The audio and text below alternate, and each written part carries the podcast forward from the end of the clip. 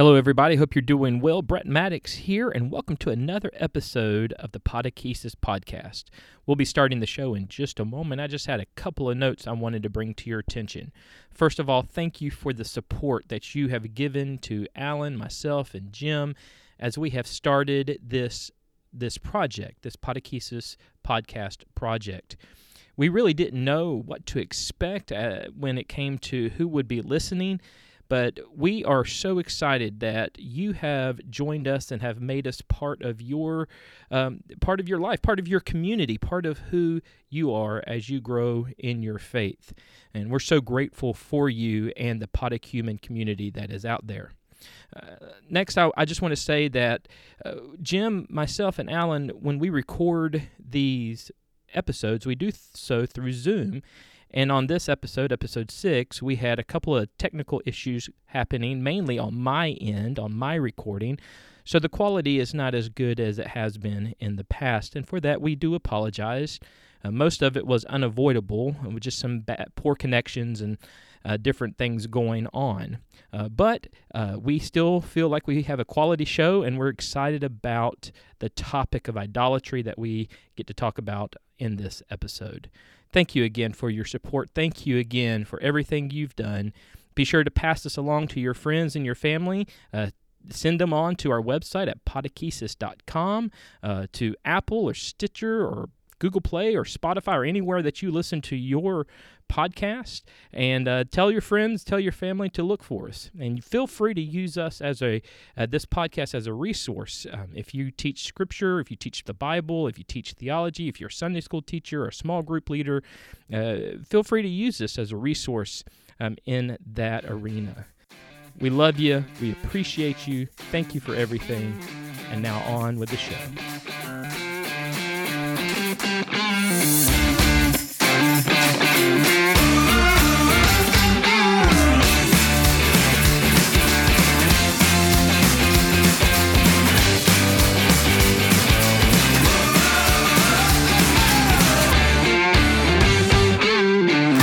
Hello, Podechumens. Brett Maddox here. Hope you're doing well. We are back, and we are joined once again by the stars of your favorite buddy cop movie of the summer, Pastors on Patrol, Alan Kaysen and Jim Morrow. How are y'all doing, guys?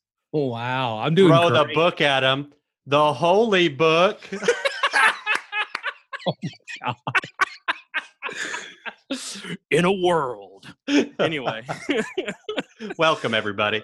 Yes, absolutely. Well, Alan, Jim, it's good to see you all. Hope you're doing well. And to the Podechesis community that is out and about, we're so excited to be able to come back to you this for episode 6 of the Podechesis podcast. Once again, we're just so thrilled with what is happening in this community and with this being able to make these connections with all you listeners and helping you and helping us, really. I mean, Jim and Alan and I, we constantly talk about how we are growing through this and through these studies and these readings and these very basics of the Christian faith. So it's not just you who are benefiting from this, it's us as well. And so we're so thankful for this community and for those who have been reaching out to us and letting us know how thankful y'all are for the Podechesis podcast. We are hitting up question number 5 this episode from Wesley's revision of the Westminster Shorter Catechism, and we're just going to go right into it. And so that question number 5 is, are there more gods than one? Are there more gods than one? This is a carryover from the last episode when we were talking about God and who God is, or what God is, actually. And so now we're looking at this idea of, are there more than one God? Is there more than one God? Are there other gods out there? And it's interesting the way that this catechism puts it. One of y'all want to give the answer to that question? Sure, absolutely. So the answer to the question, are there more gods than one? There is but one only, the living and true God. I love the way it puts it. It almost like you sit there. There is, but only one. No. Just the one. Just one. That's right. The living and true God. And so we're going to look at that and what that means for us. And so for the scripture proofs for this, there's only two, one from Deuteronomy and one from Jeremiah, but we're going to encourage you to look at the larger context of these. We'll give you the verse and maybe the paragraph that verse is in the larger context, but we want you to go and read and see the rest of the chapter where these come from, because there's some really good stuff there. The first is from Deuteronomy chapter 6, and this is where we'll get probably the most prayed prayer in all of history, called the Shema. Shema is Hebrew for listen or hear, and it comes from the word hear that's from the verse 4 of chapter 6 of Deuteronomy, where it says, "Hear, O Israel, the Lord our God, the Lord is one." And then it continues on. It says, "You shall love the Lord your God with all your heart, your soul, and with all your might. And these words that I command you today shall be on your heart, and you shall teach them diligently to your children." And it just continues on about how you will pass this on and pass this on and pass this on and pass this on. But the key to this is that there is just one God. And this becomes a defining prayer for the Hebrews, for the Israelites, because they are surrounded by a culture, by cultures of many gods, polytheism, many gods. And yet here's this tiny fledgling nation that is coming out and saying, no, there's only one God. Yeah, it's really interesting. It's really interesting because they're about to head into the promised land, but the promised land is full of other nations and cultures, and all these nations and cultures worship multiple gods, different gods, and God is setting the tone for his people who are supposed to represent him to the world, who we as Christians are grafted into through Christ. He's setting the tone, saying the Lord is one. There is but one. As I was doing one of my more recent read-throughs of this part of the Old Testament, it struck me that the Hebrew people, it's hard for them to be monotheists as well. Think about all of the years they spent in Egypt. Like, if you even wanted to talk about the nature and nurture of how you grow, they were steeped in a polytheistic culture. Suddenly, they're out of there, and God is revealing himself as the one true and living God, but they're about to go back in. It's always been hard, and I wonder if it's any easier to be a monotheist these days. It's been so hard. We think that the Jewish people, early Jews, they went right into this. We went right in from polytheism to monotheism, just like that, at the snap of a finger or something. But there's actually archaeological proof that that's not the case at all. There's archaeological proof that many of these Hebrews and Jews, Jewish people, the Israelites, these early Israelites, were struggling with household gods, polytheism within their household belief system, and that this was a gradual change that took place. And actually, you can read the scriptural account, and you can see that desire to go back almost to that many God, that polytheistic worldview was there. I think it's interesting here in Deuteronomy 6, if you go on down to verse 10 and on, it says, "And when the Lord your God brings you into the land that he swore to your fathers, to Abraham, Isaac, and Jacob, to give you with great and good cities that you did not build, and houses full of all good things that you did not fill, and cisterns that you did not dig, and vineyards and olive trees that you did not plant, and when you eat and are full, and then take care lest you forget the Lord, who brought you out of the land of Egypt, out of the house of slavery. It is the Lord your God who you shall fear. Him you shall serve, and by his name you shall swear. You shall not go after other gods, the gods of the peoples who are around you. For the Lord," this is so interesting, "for the Lord your God in your midst is a jealous God, lest the anger of the Lord be kindled against you, and he destroy you from off the face of the earth." Dang. Dun, dun, yeah. Dun. It's we have sound effects now. I'm just like, this is a family show. But you see, God here is these words he uses: anger, jealousy, these things that have a very negative connotation to them, are used to describe his relationship with his people. This is a serious thing. And as Jim alluded to, I wonder if today we who call ourselves God's beloved are taking it that seriously. Mm. So this, by the way, this, I think Deuteronomy 6 is one of the theme verses of the whole podcast. I think you love this one, Brett. If you go back to episode 1, my friends, Brett has always just jammed on Deuteronomy 6. And the jam. It is my verse jam. That's right. That's right. It's easily spreadable. Anyway, the so dad joke alert. Dad joke. All right, we have more scripture proofs. Let's start dad joke. Yeah. Hashtag dad joke.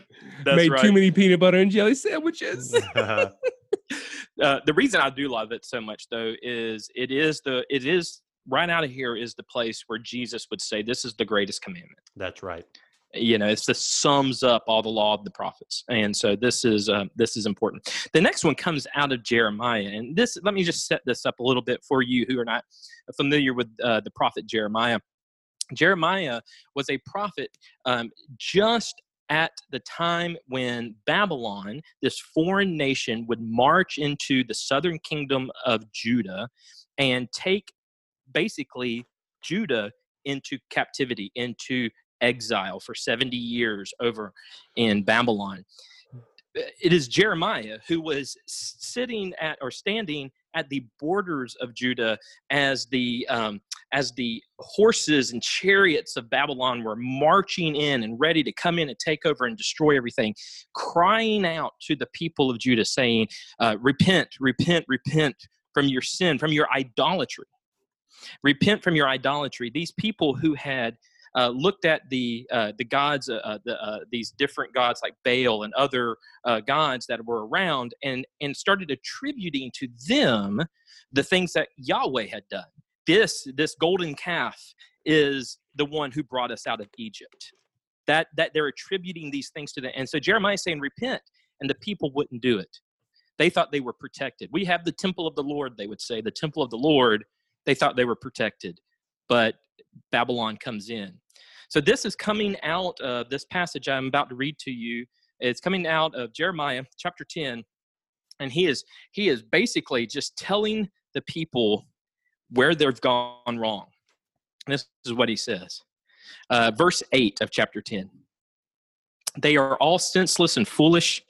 They are taught by worthless wooden idols. Hammered silver is brought from Tarshish and gold from Uphaz. What the craftsman and goldsmith have made is then dressed in blue and purple, all made by skilled workers. But the Lord is the true God. He is the living God, the eternal King. When he is angry, the earth trembles. The nations cannot endure his wrath." This is my next benediction. Benediction. This is my life verse, y'all. First, I'm going to begin with "They are all senseless and foolish," and then I'm going to end with "When he is angry." I want y'all to get this picture in your head. His wrath. I want you to get this picture in your head of Alan at the end of a beautiful homily, after the end of a nice sermon that he has crafted. He's used Greek and Hebrew. He's shown his learning. He's wordsmithed this. He's going to stand before his congregation. He's done a great job making it up on the spot. Exactly. Thank you. And then he's going to tell them all that they're foolish and that God's wrath is upon them. And let's not forget about the blue and purple cloth. Yeah, that's exactly right. But go on, Brett. I'm sorry. To wrap up a little bit about what's happening here in this chapter 10.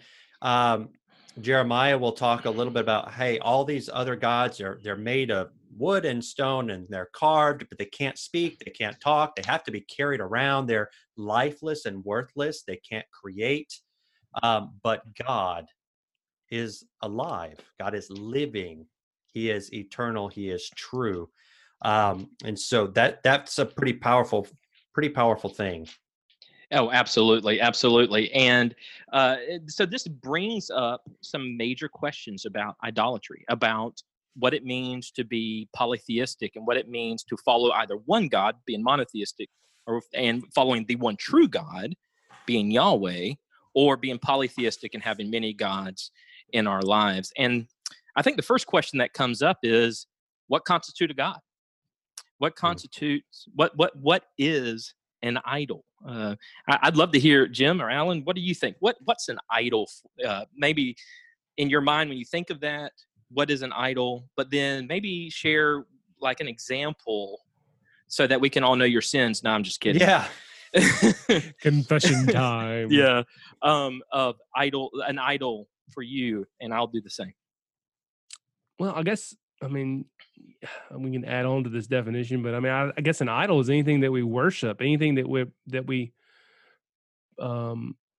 prioritize above all else, right? I mean, and so God is wanting us, the one there is but one living God, you know, ask us to worship Him above all else. And so an idol is anything that keeps us from doing that we put above God. So, yeah, I've always thought of an idol as something that sits on the throne of my heart. What has my affections? What has fine. Put it in better words than I don't know words. Time to give him your benediction. Tell him the benediction. The wrath of Alan. You cannot endure my wrath. You know, this is a crazy. Yeah. Because when you think of idols and you're thinking about statues, you think about the golden calf, people are like, no, I don't worship these things. Sure. Yeah. I think part of the thing that keeps us from recognizing idols is that we might limit what we understand worship is, that it might be a thing that has a lot of emotion only, or that it always involves singing or whatnot. Right. That's good. Yeah. But we worship. Now we might do that in worship is not only heart, not only emotional, it's like a full life practice. And I think I mentioned this a couple of weeks ago, it stuck with me. What captivates your heart, Brett, like you had said, but also what you sacrifice to. Oh, yeah. What you sacrifice to. And there are so many things that, you know, we have that we sacrifice where with our time, our money, our energy, and all of that. And so if you think about it that way, we worship, period, as human beings. Yeah. And now you might not do that to a statue, but you remember a couple episodes ago, Dr. Russell mentioned that there's gods of fertility. You might not worship the statue, but the statue's there because fertility is your God. That's right. Right. No, go ahead, Alan. Well, I was just thinking you asked us to think about something. So I'm sitting in my office and I've got a lot of University of Georgia gear in here. Every episode. Well, we were getting tired of your kale smoothies. You brought it up. Yeah. But, you know, there was a time in my life where watching a Georgia game was the most important thing, even ahead of the following day where I was preaching a sermon. And my blood pressure would skyrocket during the game. And whether I was watching in person or you know, the fortunate having the opportunity to go to a game. And I probably had convinced myself that I was nothing, but it was something, you know? And, yeah. And so I think about those two things you're talking about, captivating my heart and sacrifice to. Right. Yeah, definitely captivated my heart.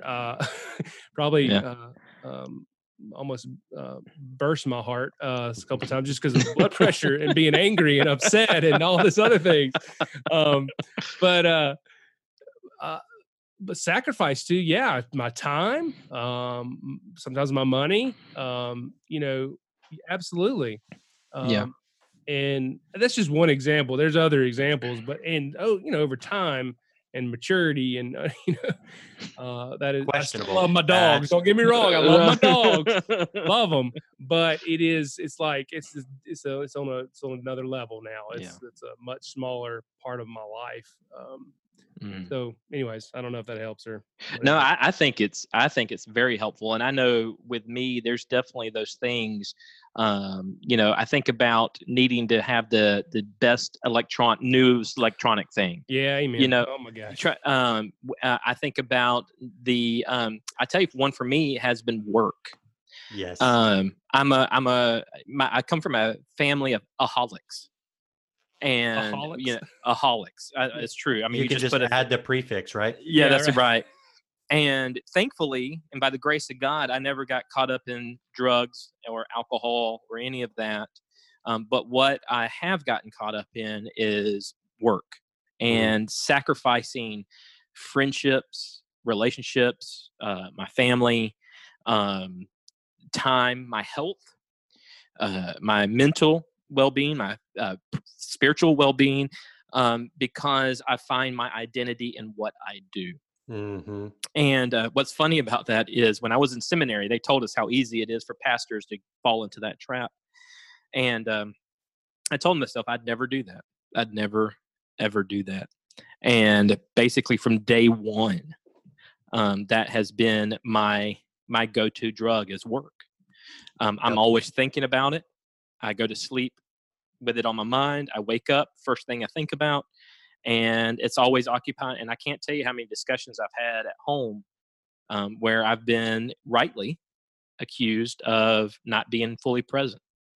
And so that is a God in my life that gets devotion. And I think for many of us, think about this. I think about members of the church, my church, and I'm sure that Alan and Jim have this as well.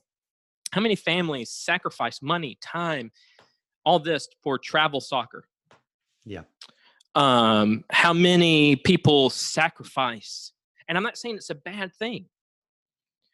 But when that becomes your identity, see, Deuteronomy 6 is about identity, the identity of the people. Jeremiah, he's calling out the identity. These people now find their identity in something that is made of wood and iron and gold and silver, and not something that's eternal. Where do we put our identity? Where do we find where is our foundation of life? Where does life come from for us? Yeah. And a way that we can identify, I would contend, and I think our conversation has agreed with this, that we all in our world today struggle with idolatry. Christians are in no way exempt. And I would say, I want to do more study to back this up, that idolatry is the sin of our age. Probably always has been. Yeah, I mean, if you want to do some self-examination, which I just encourage, because it's so important. What do you turn to when you are extremely tired, at the end of your rope, anxious, scared? What do you turn to for relief? Ooh. That has divine quality in your life. Ooh, that's a. And I want to tell you just an example. It is unfair. Yeah, that's unfair. But I feel I only feel like I can say that because I live that. I hear you. I could tell you, and this is in no way small. At the end of a day where I'm feeling like I don't have control over the events of things, or maybe haven't achieved well enough, I'm going to go eat more sweet food. I mean, it's good. Sweet food by itself is fine, but gluttony is one of the identified 7 deadly sins for a reason. But that's just one. You're meddling. Yeah, I know. Meddling with me. That's what I mean by this is not fair, because you're reading my mail, brother. Well, you were reading mine earlier, fellow workaholic. So there's also, if I were to think real honestly about myself, this is not a statue. I haven't fashioned, something out of gold about this, but I guarantee you I am driven and sacrifice much to make sure that either I'm approved of by others or well regarded. And if you just want to get honest, am I proud of that? I'm not, but I bet I could write a list if you gave me 10 minutes of the things I've sacrificed to those things. Mm-hmm. And they do not lead to life. And I think, so you go back to the idea of idolatry being the sin of this age. I think it's always been, and what Dr. Russell talked about was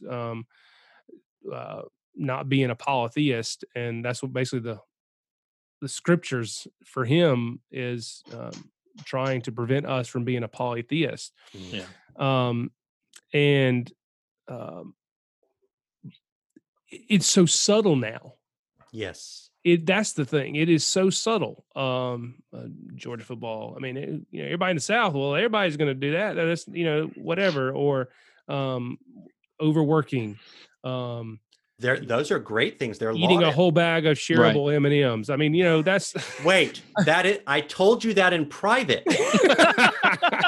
We were supposed to pause, right? If I was to come and say, listen, I worship a golden calf or a wooden statue, that's ridiculous, right? I mean, nobody's, even to an atheist in this day, that would be a ridiculous. That's ridiculous. Right. Absolutely. But everything is wrapped differently.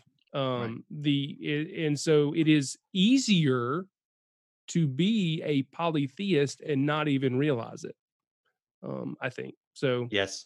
Let me give you one more example. Okay, go ahead. There's an author that's really great. His name is James K. A. Smith. Comes out of a Reformed tradition, but we still love him, right? He's got a book. James Smith. Yes. Yeah, so he talks about you are what you love. The liturgies of the secular culture. If we think we don't worship, then think about the events of a sports game. Think about the events of a day out shopping. Think about Thanksgiving. We do ritual and worship traditions all of the time. So if we were to think about where do we hold these quote sacred and unmovable patterns, then we can start to identify another place where we might be worshiping something other than the living God. Yeah, and it's interesting. The biblical writers, they're not concerned with atheism. That's not a. Oh, they're not. No. Yeah, that's a great point because we seem to say, "Oh, do you believe in God? You're good." We have to help people believe in God, but right. You're right. Wow, keep going. The biggest concern of the biblical writers is polytheism. Let's just go back to what Dr. Russell was saying earlier, that he reads scripture, so he's not a polytheist. That those kind of lines he said a few episodes ago have really just stuck with me. Yeah. Another one was, if you're reading scripture and you're always the hero, you're reading it wrong. I always just think that's. It's stuck with me. Alan, we need to talk. Come here, we need to talk. Open your Bible, Alan. Oh my gosh. So before I get in, John Wesley's got some really good stuff on. I thought you were talking about Wesley from The Princess Bride. It's John Wesley? Oh, yeah, okay. John Wesley. We're not talking about Wesley. Yeah. So anyway, one of the things I wanted to ask is, in this discussion of there being one God, is there a sense of hubris for the church to affirm this openly, in a kind of a right and wrong, because when we say there's one God, we're saying that there are other things that are not God. There is nothing else is God. That's right. And there is a right and wrong here. So is this an important question of if there are other gods, or is this just an exercise in hubris? No, I think it's absolutely a critical, and I think it's okay for there to be a right and wrong. We're so we just PC culture. Are you a little sick of the pluralism? I hear. Yeah. I mean, it is okay to say that there is only one God, and our God is it. And when you hear Jesus say, "I am the way, the truth, and the life, and no one comes to the Father except through me." Right. I had a seminary professor tell me that's in the Gospel of John. Yeah. That John was just he wrote that just because he was just so in love with Jesus. And so that really doesn't mean a whole lot. But I think that's the kind of world we live in. I mean, it's just dismiss it. The trouble comes because we can take the truth as the truth, but then people go and be jerks to other people about it. Yeah, there's a right. Like, you're wrong. I'm right, and that's not there can be truth, but you don't have to be a jerk about it. I guess that's the simplest way to say it. So So the best way to go about this is, Paul says in Philippians chapter 2, have this mindset upon you. He's talking to the church, right? He says, have this mindset among you. He's talking about unity, which, by the way, we can make an idol out of unity. Because when we seek unity for unity's sake, that is an idol. Preach. That is an idol. But unity that is in and for Jesus becomes real, substantial unity. And so Paul will talk about having one mind, a same mind in chapter 2 of Philippians. And so the question I always ask is, well, who becomes the rule or the standard by which that unity is judged by? Is it a committee? Is it this group? Is it that group? What is it? What is that one mind? What is holding it together? And Paul will say, he says, have this mind in you that was also in Christ Jesus. And so there's the standard. Have this mindset in you that was also in Christ Jesus, who, though he was equal with God, did not see equality with God something to be used for his own advantage, but he became obedient even unto death, becoming a servant, so that God would lift him up. So that's the key. That's the key to what we're saying. Yes, you can go out and say, I know the truth like a jerk, or you can become a servant. Yes. Even becoming obedient to death itself. Humility. Right. Oh, it's ultimate humility and sacrifice. Yes. To lay our lives down for the gospel. That's right.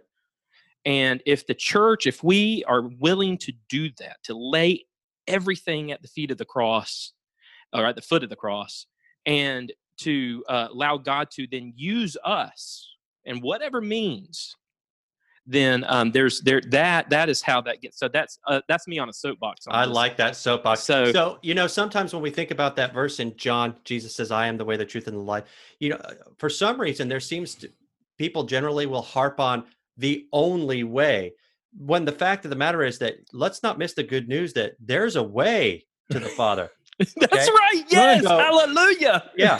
So there's oh my goodness. Let's not harp on the fact that, it is the only way, but oh my goodness, there is a way. Way, yeah. Because he could have not provided a way. That's right. And so I think that the reason that it becomes difficult to say, oh, your God, my God, is when we try to own God and make him ours. But also if we can just have this servant humility as we talk to people who even hold other religions, who hold no religion, then we don't have to play the I'm going to make you wrong so I can be right game for evangelism. Right. Yeah, because it's not about me being right and making you right like me.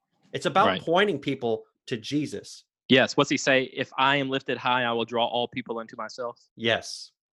So that's the key, right? So fun. I love the language that is used in this question too. The one true living God. I love that language. In fact, when I read that, I was thinking of what Paul was talking about again. And we ask, why the question comes up, why is there sin? We're going to talk more about sin later, but why is there sin? Why is there brokenness? Well, Paul will, in the New Testament, he will allude, the reason is because we're worshiping false, dead gods. Mm-hmm. And he'll say that in Romans chapter 1, verse 18 and on, he says, for the wrath of God is revealed from heaven against the ungodliness and righteousness of men and women who by their unrighteousness suppress the truth. For what can be known about God is plain to them because God has shown it to them.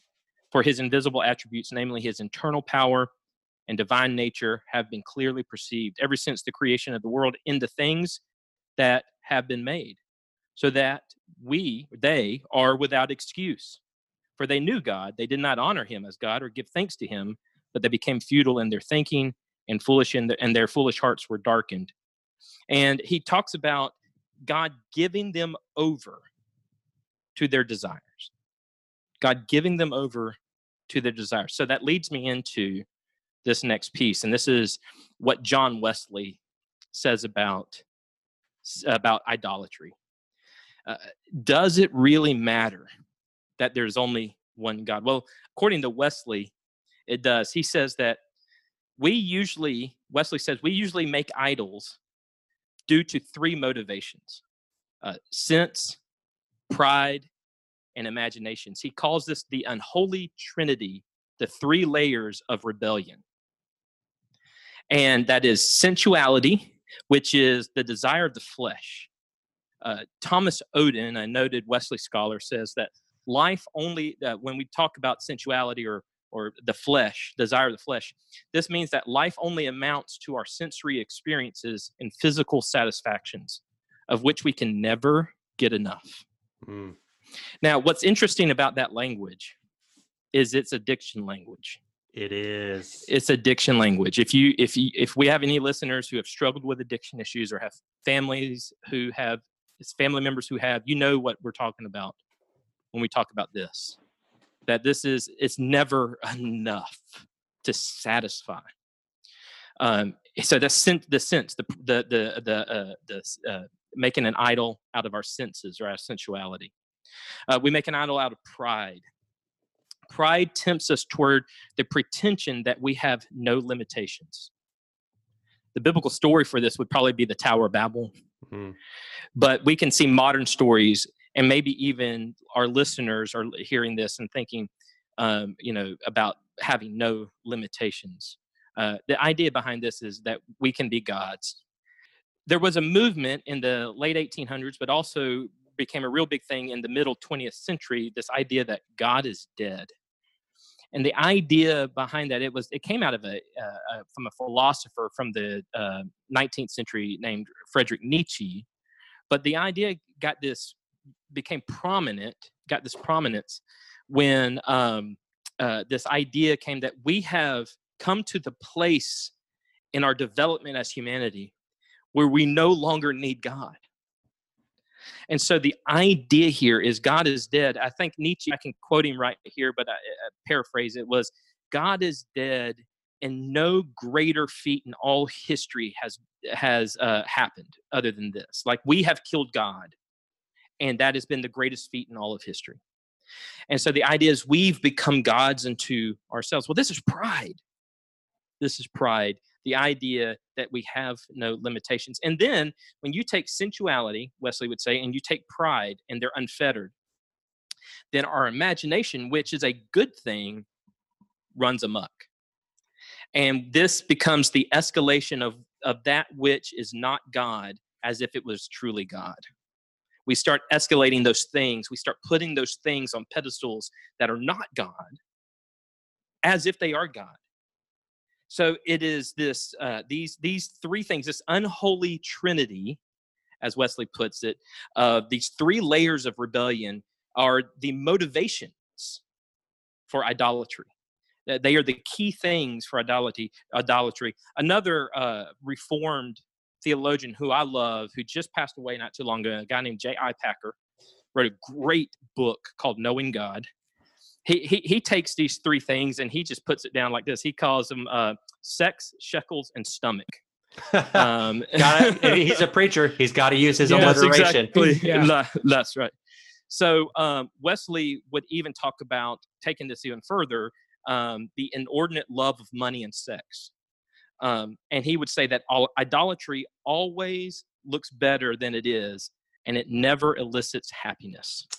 Money and sexuality, it draws us to seek happiness, some sort of contentment in our life. But the problem is when you put that becomes your focus and your identity in life, what you do, you will never reach it. You never find it, what you're, as you two would say, you never find what you're looking for. Yeah. So, yeah.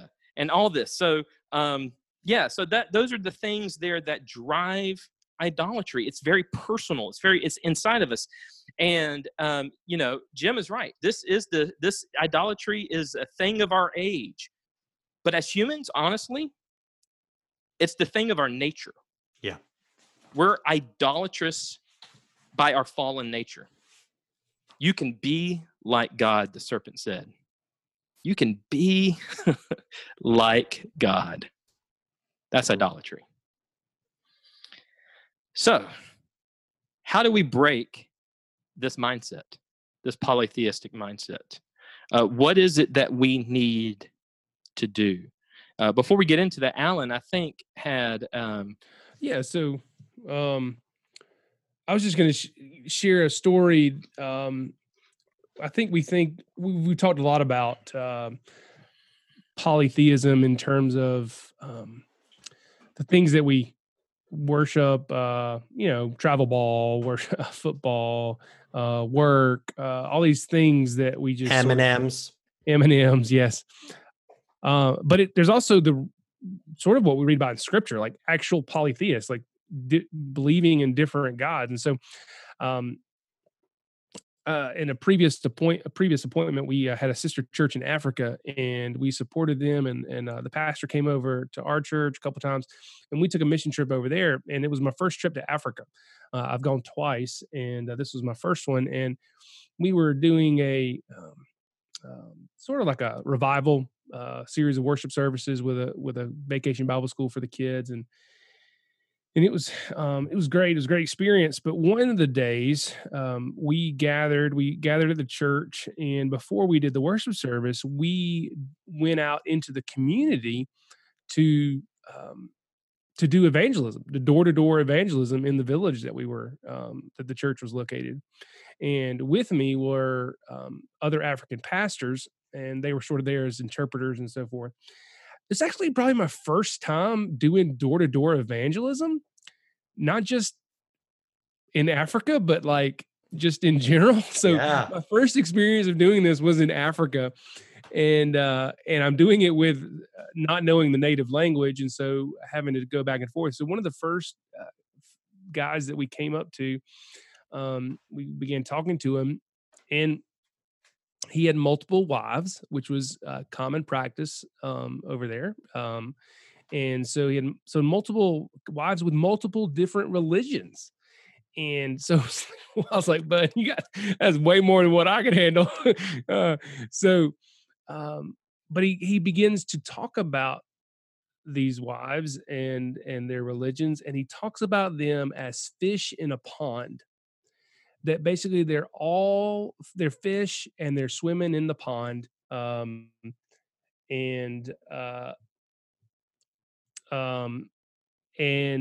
they're all different fish swimming in the same pond, going to the same place. And I guess it was the language barrier, or just sort of out of just shock, out of really hearing that. I didn't really have much to say. I let the other, the African pastor speak. And what I wish I had told him is that no, actually, you're all in a different pond.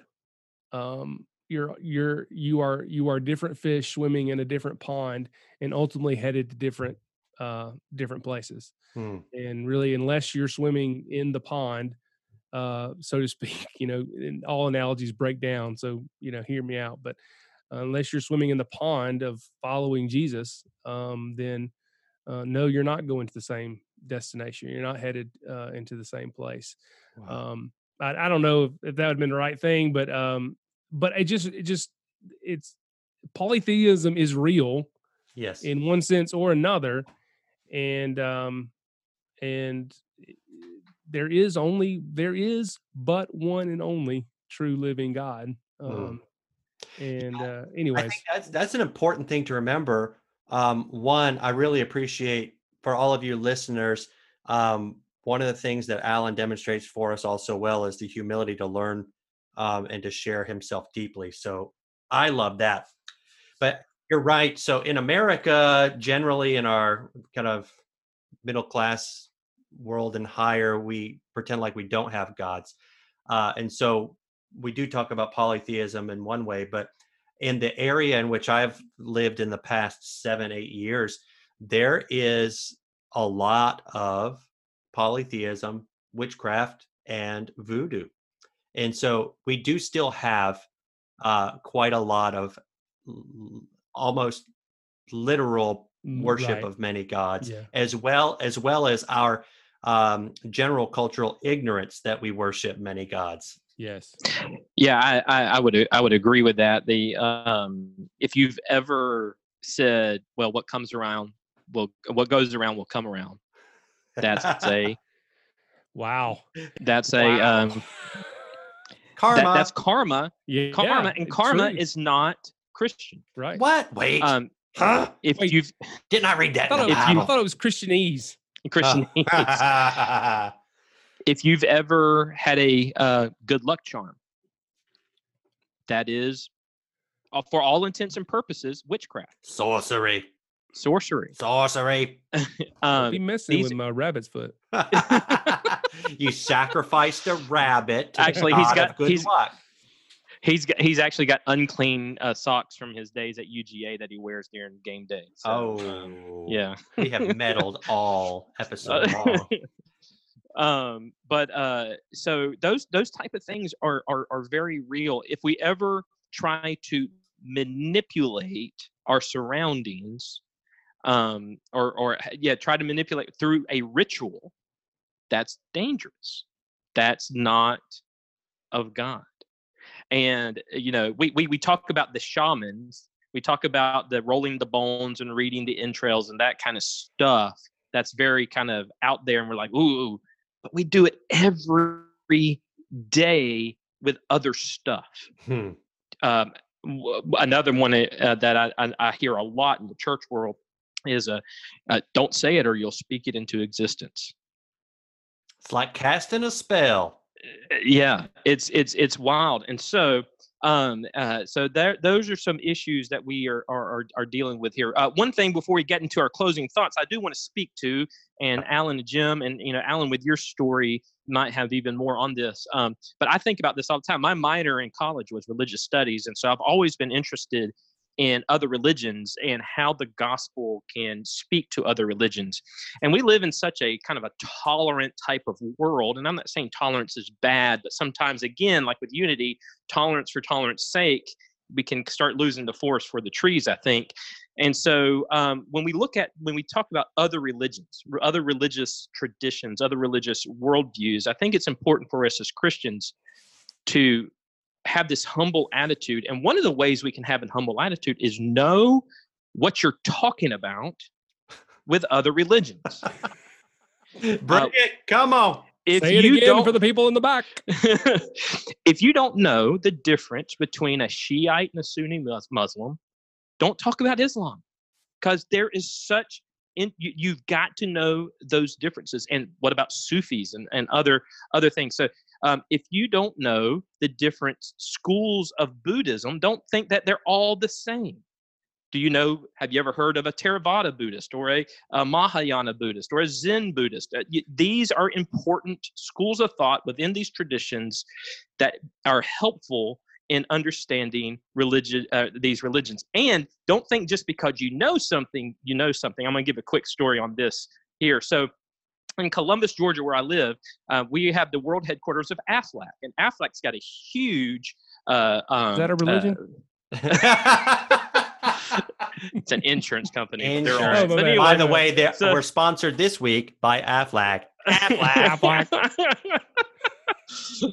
The Podechesis Podcast has no affiliation with Aflac. Anyway, so actually, Aflac has no. Anyway, so wow. So but 70 or 75%. It's a high percentage of Japanese insurance is done through Aflac. There's a huge market in Aflac that Aflac has in Japan. And so because of that, we get a lot of Japanese executives who come over for 2 years here in Columbus to do executive training at the Aflac Tower. And sometimes they'll come to the church here at St. Luke. Awesome. And a number of years ago, when I first started here at St. Luke, there was a very sweet Japanese couple who had started attending St. Luke. They had a baby right around the time we had our first child, so we kind of started bonding with each other. So I went to lunch with them just to get to know them better. And in that lunch, I'm asking them, tell me kind of a little bit about your background. And in that came where the husband said, well, I grew up Buddhist.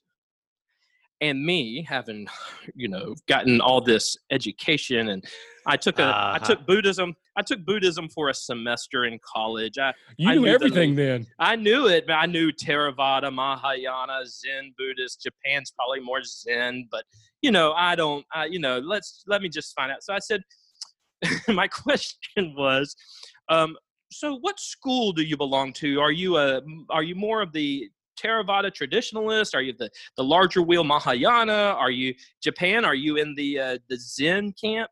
And he looked at me. He goes, "I'm just Buddhist." And that shut me down quick. I was like, "All right, let's eat." So I tell that story. Know something about our world and the religious traditions in it. Christianity may be the largest religion by population, but it definitely is not the only one. And so know the other traditions that are out there, but also have humility about it. You don't know everything. And if you do know a lot, you still don't know. There's a difference we used to talk about in school, the difference between knowing the theology and the practice. Mm. And so these are important things to understand, and it will help your witness. It will help your witness. About 6 years later, that family came back after their 2-year time here in Columbus. They came back, and the first place they came was here to St. Luke. Hmm. They didn't convert. They didn't start going to church or anything, but they had built a relationship with the people here. And that's that, you know, again, lifting Jesus high, he will draw people to himself. And we trust that he will do the finishing work that needs to be done there. So I just wanted to say that's awesome. Hey, well, I haven't said anything controversial yet, so I'm going to say controversial something right now. It's like my trademark. So you say know a little something about the religion before you talk about it. Make sure you're not just getting that information from the news. Yes, right. Absolutely. I'll tell you what I'll do. I've got some great books I can put out there, suggestions for some easy reads for people to read if you want to know some basics of the world traditions that are out there. So I'll put those in our notes. Show notes. So show notes. So all right, closing thoughts. Anything else, guys, about idolatry? We're not for it. Yeah. Long story short, it ain't good. Is not for idolatry. We're taking a stand. Here we go. That's going to be our new shirt. But we are for the one only living and true God. Oh. There you go. Very nice. Very nice way to bring it back. Alan Kaysen, the wordsmith of the episode.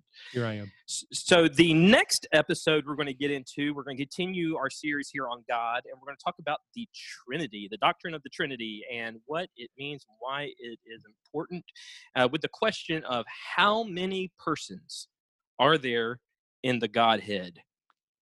What? Godhead? Persons? Persons? We just spent, an hour talking about why we worship one God? Now you're going to tell me that there are plural. Okay, so now we get into some meat and potatoes, and I love meat and potatoes. So, we've been eating meat and potatoes. This one's the ribeye. This is the ribeye. This is the good stuff. I want to go ahead and give you a little bit on this. It was in seminary where I always have believed the Trinity, but as a believer, but it was in seminary where I fell in love with the Trinity and where I really got an understanding of God's nature that really fired me up. And I'll tell some of those stories. Excellent. Hey, Brett, do me a favor and don't call out next episode, because I have a feeling you're going to be leading the way. I love the doctrine of the Trinity. This is, it informs everything we do in our Christian walk. And we'll talk about that. All right, guys, we are coming to a close here. So this is where the music's going to cue up at some point. And I want to just remind you to hit us up on social media, Facebook, Twitter, Instagram, @Podechesis. Leave a comment. Let us know that you are listening. If you've got questions or you just want to throw an idea out there in the Podechesis community, those are the places to do it. You can also send questions to us at questions@Podechesis.com. podechesis.com. And do you know where you can find the Podechesis podcast? Well, you're listening to it right now, so you have found us. But if you've got friends out there who need to listen to this and you want to listen to this, tell them to go to Apple, go to Google Play, Stitcher, Spotify. They can find us on iHeartRadio, Intune, tune in, and we're just everywhere. We're honestly everywhere. You can find us at podechesis.com if you want the details on all that. And to all our Apple subscribers, leave us that 5-star review and put a little comment down there. We want to know that you were here listening, and you can do it anonymously, or you can be a brave soul and put your name on it, and we'll appreciate you on that. So hit us up on social media, share us with your friends and family, and we hope that you continue to have a great day and whatever it is you're doing. Remember, we love you, and we're grateful for you. We'll see you next time on the Podechesis Podcast. Throw the book at him.